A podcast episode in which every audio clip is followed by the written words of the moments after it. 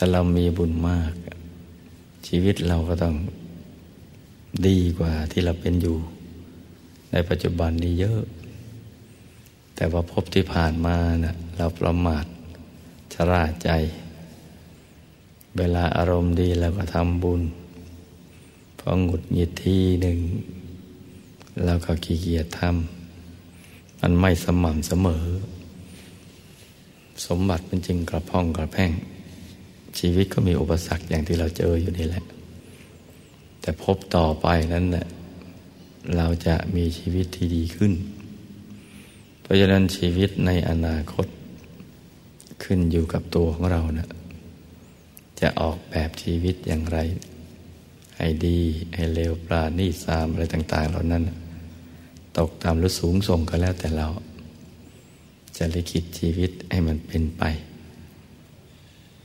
เพราะฉะนั้นอย่าประมาทนะลูกนะ สั่งสมบุญเอาไว้ให้เยอะๆ